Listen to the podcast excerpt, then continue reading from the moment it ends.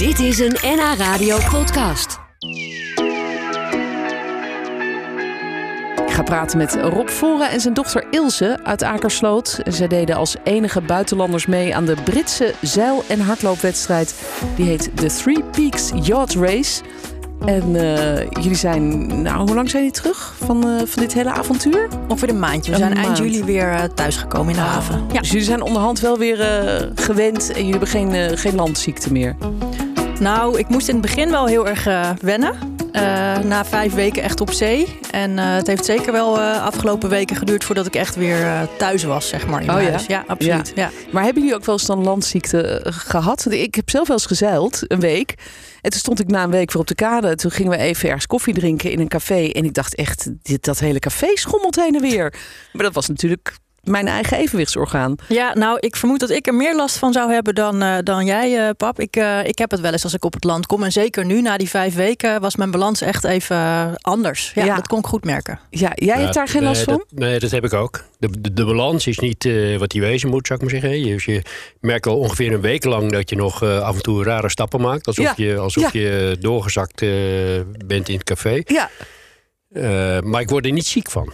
Nee. Dus ik, uh, nee, maar je hebt ook mensen die, Ja. die als ze aan land komen, die worden echt, hè, in plaats van dat ze misselijk worden op zee, worden ze misselijk op land. Oh. En dat, en dat, dat, dat, Dat kan ook nog. gebeuren. Oh, ja. Die vorm kan het zelfs ook nog hebben. Ja, nee, maar wat jij zegt inderdaad, die zo'n rare stap zet, dat herken ik inderdaad. Het is alsof je een beetje je evenwicht kwijt bent gewoon Ja, de hele precies. tijd. Ja. En dat zo'n café dan helemaal van links naar rechts uh, dat ging. En dat duurt dagenlang. Hè? Dat Ja. is gewoon, uh, en dat gaat dus niet elke dag, maar, of ja, wel elke dag, maar niet, niet, niet constant. Nee, je hebt ook opeens. momenten dat je, gewoon, dat je het helemaal niet merkt, maar ineens dan, Ja. denk hé, wat een rare stap maak ik. Ja. Ja, of dan sta je in de supermarkt en dan zie je opeens dat schap helemaal kantelen. Dat je denkt, nou, dat doet hij vast niet echt. Ja. Ja, In verwarrend de hoor. Efteling heb je zo'n huis, hè? ik weet niet meer precies hoe het heet, maar daar gaat ook alles zo. Ja, precies. Ja, dat gevoel. Ja, Luna Parkachtig.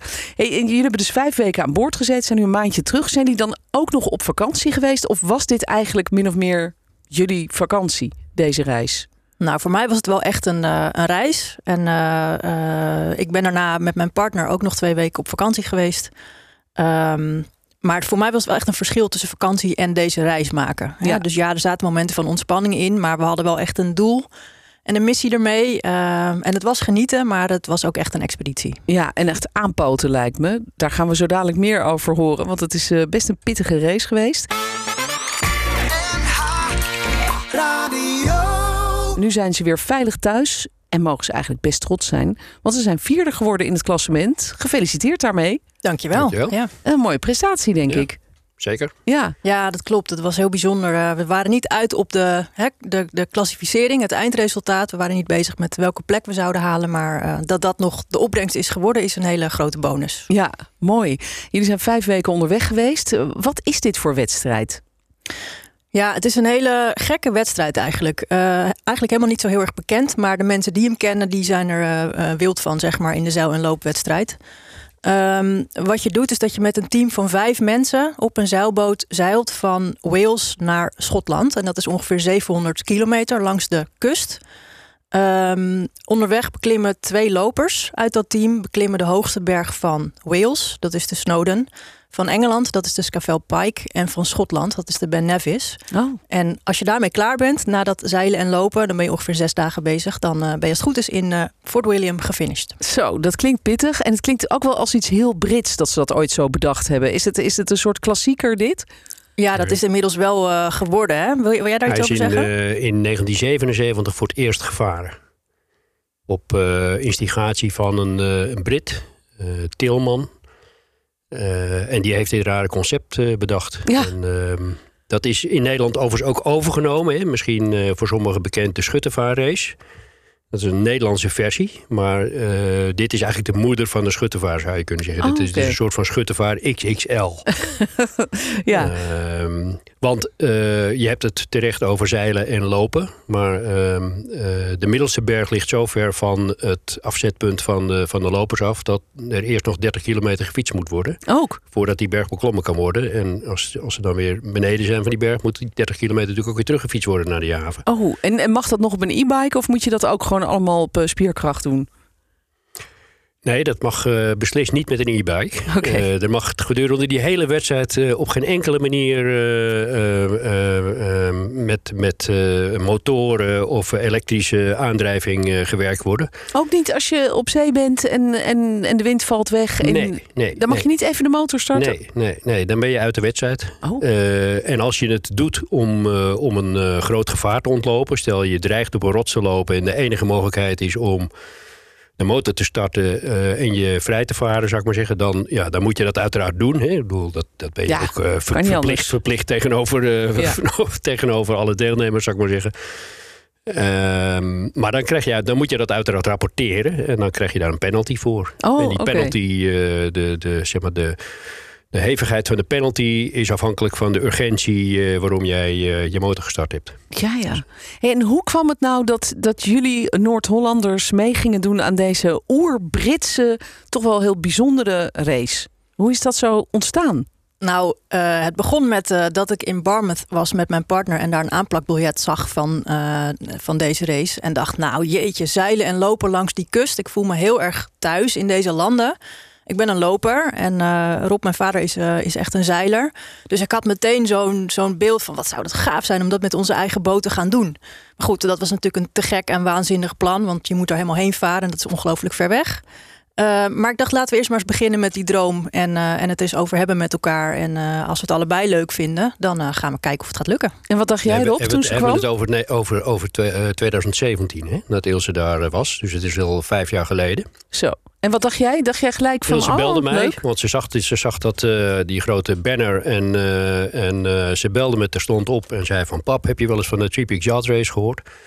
Nee, nooit van gehoord. Nou, dan moet je eens even op de website kijken. Want ik sta hier in Barmouth, ik zie zo'n grote banner... en uh, het leeft er hier helemaal van. En uh, ja, dat lijkt me zo gaaf om daar mee te doen. Dus kijk eens even op die website. En uh, als ik weer thuis ben, dan moeten we het maar zo over hebben. Eens kijken of we dat kunnen, of we dat kunnen organiseren. En ik keek op die website en het eerste wat ik zag was een interview met uh, Dee een van de schippers van de Volvo Ocean Race. En een interview met Pip Hare, ook een, een professionele zeilster die solo de wereld rondzeilt en, en, en, allerlei bijzondere dingen doet. Toen dacht ik van nou, ik geloof niet dat dit nou ons niveau is. Ja. Als uh, gewone uh, toerzeilers, zou ik maar zeggen, die af en toe ook weer wel eens een wedstrijdje zeilen. Maar nou, dan ga je verder kijken en dan zie je natuurlijk dat daar waar winnaars zijn, moeten ook verliezers zijn. En uh, um, er doen ook gewoon normale mensen mee met Ja, een ja. normale boot. Dus, ja, dus zo begon dat. En, toen dat. zijn jullie dat gaan voorbereiden. Dat was vijf jaar geleden. Eh, want het, het is een hele race ook vanuit Nederland. Omdat je natuurlijk inderdaad met je boot daar ook heen moet. Dus jij vertelde net dat jullie vijf weken onderweg zijn geweest in totaal. Want de race zelf is maar een week, geloof ik, hè? Ja, dat klopt. We, we zijn eh 18 juni zijn we vertrokken. We hebben drie weken de tijd genomen om echt vanuit IJmuiden langs de zuidkust van Engeland om Land's End naar de westkust van Wales te zeilen. Ja, dan moet je ook rekening houden met tegenwind en slecht weer. Uh, uiteindelijk zijn we na 2,5 week aangekomen in Wales, in Barmouth. En vandaar start de, de race. Uh, en uh, je hebt zes dagen de tijd om de race te finishen ongeacht het weer. Hè? Dus de, de start is op zaterdag om uh, ongeveer vijf uur, afhankelijk van het getij. Uh, en de, de finishtijd is de vrijdag daarop om zes uur lokale tijd. En daarbinnen moet je het zien te fixen. Ja, en, en was dat nog lastig om, om die tijd te halen? Dat was best een hele grote uitdaging. Want uh, we hebben heel veel windstilte gehad. En je mag de motor niet starten. Dus we ah. hebben onderweg ontzettend veel, uh, nou ja, toch wel... gedobberd. Ehm, gedobberd, maar ook echt achteruit gevaren. En dat kon je op de tracker ook goed zien. mensen die hebben daar wel zweet onder hun oksels voor gehad. Omdat ze dachten, wat is er met die boot aan de hand? Want je ziet ons echt uren achter elkaar gewoon totaal rondjes maken en op de getijden weggezet worden. En ja, dat is ook allemaal gebeurd. Ja, en peddelen mag dan, mag dan ook niet? Of heeft dat geen ja, zin dat, dat in mag. die zee? Dat, we, hadden, we hadden ook een, een roeiinstallatie gemaakt. En dat hadden we natuurlijk afgekeken van uh, eerdere versies van de race. De meeste boten die zorgen dat ze een, een, een roeiinstallatie hebben. Dat is toch wel een raar ding hoor, om een, om een grote kajuitzeilboot te roeien, zou ik maar zeggen. Maar Best goed, wel, ja. We hebben van uh, twee surfmasten hebben we zelf uh, roeispanen gemaakt en uh, een dolsysteem ontworpen, wat we op die boot konden monteren. En dat werkte. Dat hebben we natuurlijk op de Alkmaardermeer uitgeprobeerd.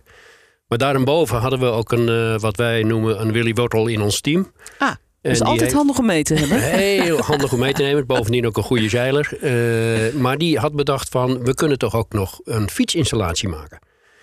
En ehm, hij heeft van een, oud, eh, van een oude fiets, van een krenkstel van een oud fiets, heeft hij, eh, heeft hij een, eh, een, een systeem ontworpen.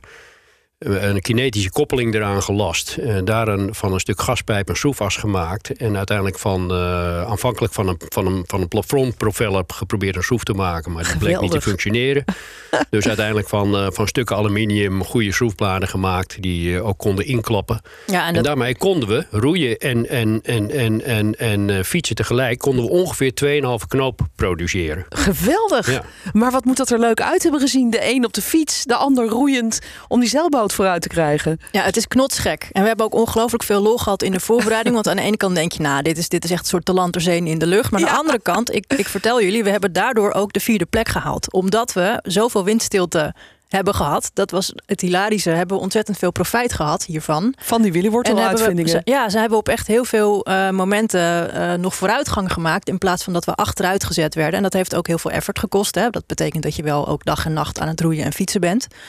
Eh, maar dat deden we wel ergens om. Ja. En eh, ja, dat wat- was wel heel gaaf. En die andere schepen hadden dat allemaal niet. Die werden Ja, gewoon, die hadden wel zaten die jullie te maar kijken. niet het fietsen. Dus Ja, die ja. hebben na, na afloop van die race, zij wisten dat natuurlijk helemaal niet. Hebben ze, hebben ze echt eh, vol verwondering, verbazing, maar ook eh, nou ja, met enthousiasme staan kijken. naar En lichte jaloezie, denk ik ook. Ja, Ja, ook, toch? ook enigszins. Ja. Ja, nou dat, dat wordt dus nu de standaard vanaf eh, volgend jaar, denk ik. We praten zo nog even verder, want eh, er is nog heel veel meer over te vertellen. Want jullie zijn natuurlijk onderweg van alles, hebben jullie meegemaakt. Maar jullie hebben dit ook gedaan om geld in te zamelen. Dus daar wil ik zo dadelijk ook meer over horen. Je vertelde net eh, dat het altijd handig is om een Willy Wortel aan boord te hebben.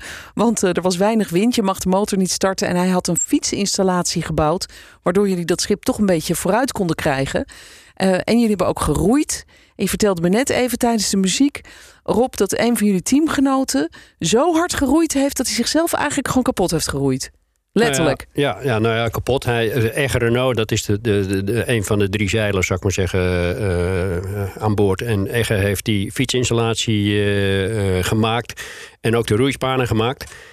En die heeft daar zo hard eh, mee geroeid dat hij eh, op de terugweg een, eh, een, eh, een liesbreuk eh, bleek te hebben. Waar die onlangs aan geopereerd is. En, Zo. eh, nou, ja, dat, dat, dat moet door het harde roeien zijn gekomen. Dat Ja. kan bijna niet anders. Gaat het nu alweer goed met hem? Het gaat goed met hem. Oh, gelukkig.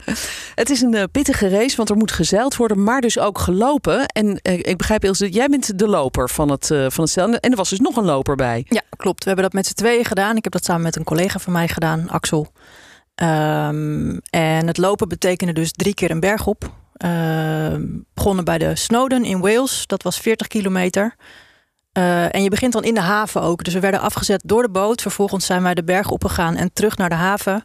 Nou, en datzelfde hebben we in Engeland nog een keer gedaan met de berg. Ehm, alleen daar moesten we ook nog een heel groot stuk fietsen. Dat was s'nachts om bij de berg te kunnen komen überhaupt. Ehm, en dan had je daarna nog de, de Ben Nevis. En bij elkaar was het ongeveer 150 eh, kilometer met 500, nee, wat 5000 eh, hoogtemeters. Ja, nou ben jij van huis uit wel een loper, begrijp ik. Maar eh, hoe pittig was dit voor jou? En voor je teamgenoot? Want jullie waren met z'n tweetjes, hè? Ja, we waren met z'n tweeën. Ehm, ja, kijk, het wordt vaak vergeleken met drie marathons in een aantal dagen. Nou, daar vallen de meeste mensen stijl van achterover. En dat kan ik me ook voorstellen. Ehm, maar het gaat allemaal om hoe je dat aanpakt. Als je een sprintje inzet, ja, dan hou je het geen 100 meter vol. Dus, dus wat wij hebben gedaan is gekeken, wat vraagt dit van ons? Eh, wat kunnen wij daarin voorbereiden? Wat willen we daarin voorbereiden? Ehm, en vervolgens heel goed onze krachten gedoseerd. En dat heeft wel het succes van het loopgedeelte gemaakt. Dat we goed van onszelf weten wat we kunnen. Eh, ook waar de grenzen zitten. En daar hebben we onderweg ook echt keuzes in gemaakt. Eh, om op een gegeven moment, ja, toen we echt eh, over de 100% zaten, te zeggen: Oké, we moeten nu echt een tandje minder. Want eh, Ja. we willen het leuk houden ook. Ja, en ik begrijp dat jouw medeloper niet meer de allerjongste was. Axel is 69. Ja, dus dat, dat vind ik echt een knappe prestatie voor iemand van die leeftijd... om dit nog eens eventjes drie marathons in een paar dagen te lopen. Dat is het ook. Knap. En ik heb niet voor niets aan hem gevraagd om mee te gaan. Hij is werkzaam geweest bij de mariniers en heeft altijd heel veel gesport en is hartstikke fit. Ehm, dus als je naar ons hele team kijkt eh, en specifiek naar, naar het lopersteam, ja, dan waren we echt wel toegerust om dit te kunnen doen. Ja. En nee, we waren niet de snelste lopers. Wij hebben in totaal eh, na die afstanden veel langer gelopen dan de winnaars.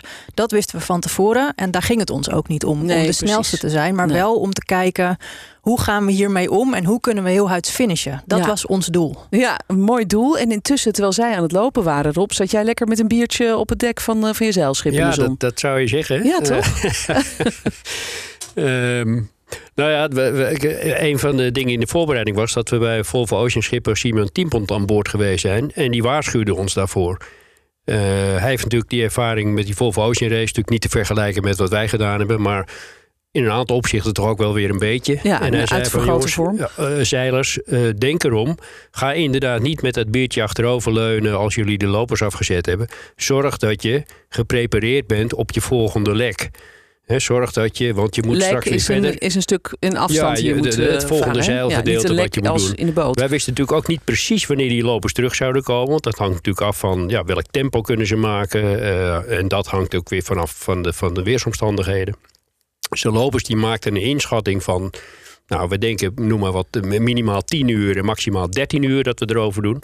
Dan konden wij een planning maken wanneer we toch wel ook weer eventjes konden bijslapen. Maar wanneer we ook weer eh, ons moesten voorbereiden op het volgende, op het volgende traject. Ja. Want ja, dat moet je goed verkennen. Hè? Dus Ja. in elk traject heeft zo zijn eigenaardigheden. Met stromingen, met kapen die je ronden moet. Met ondieptes, eh, zowel eh, zandbanken als rotsformaties. Ja, je kunt natuurlijk van alles tegenkomen. Dus je moet zorgen dat je de hele tijd goed voorbereid en scherp bent. En niet aan het biertje lekker op het dek in de zon gaat liggen. Wat, was de, wat hebben jullie hier vooral van geleerd van deze hele ervaring? Wat is, als je nu terugkijkt, wat het meest blijft hangen eigenlijk? Ja, nou, daar hebben we al best wel wat over, eh, over gepraat met elkaar. En een van de, van de belangrijkste dingen eh, die het voor ons een hele goede ervaring heeft gemaakt, maar ook nog dat we heel goed zijn geëindigd, is dat we oog hebben gehad voor het proces. En dus niet nadenken over het resultaat of over je, eh, hè, hoe, ver ga je, hoe ver ga je eindigen.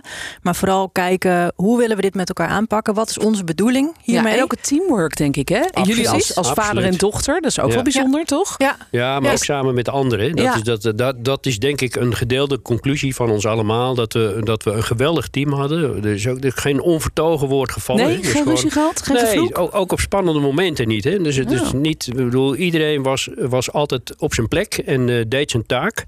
En eh, altijd bereid om een ander te helpen. Dus de lopers hebben ook eh, op momenten dat ze, dat ze dat niet hoefden, hebben ze op een gegeven moment ook de, de roeispanen gepakt en gefietst. Ja. Ja, wij hebben uiteraard niet gefietst en, en, en gelopen, want dat mocht niet. Maar, Nee, maar jullie hebben het echt goed samen gedaan. Ja, absoluut. En tot slot nog even kort wilde ik ook nog zeggen dat jullie dit ook nog hebben gedaan voor een goed doel, de Mentality Foundation. Eh, daar hebben jullie geld voor opgehaald. Hoeveel? Eh, meer dan 7500 euro. Kijk, ook dat nog. Ja. Voor een goed doel, een prachtige ervaring voor vader en dochter lijkt me. Eh, gaan jullie volgend jaar weer? Eh, nou, ik niet. nee, daar is het voor mij iets te heftig voor geweest. Dit is een ervaring om, eh, nou ja, zeg maar in te pakken in een cadeautje. En eh, vaak op terug te kijken, maar ik hoef niet zomaar weer. Oké, duidelijk. Jij, ga je, ga je dan wel, maar dan zonder je dochter? Er wordt voor gewaarschuwd. Het is wel een addictive race, zoals ze zeggen. Dus het is verslavend. Eh, dus ik zeg niet, volgend jaar zal het niet gebeuren. Maar ik zeg niet dat ik het nooit meer doe. Oké, mooi. Nou, bijzondere verhalen. Eh, leuk dat jullie er waren. Rob Voren en Ilse. eh, om te vertellen over, over jullie spannende avontuur. Dankjewel. Graag gedaan. Dit was een NH Radio podcast. Voor meer, ga naar nhradio.nl. Radio.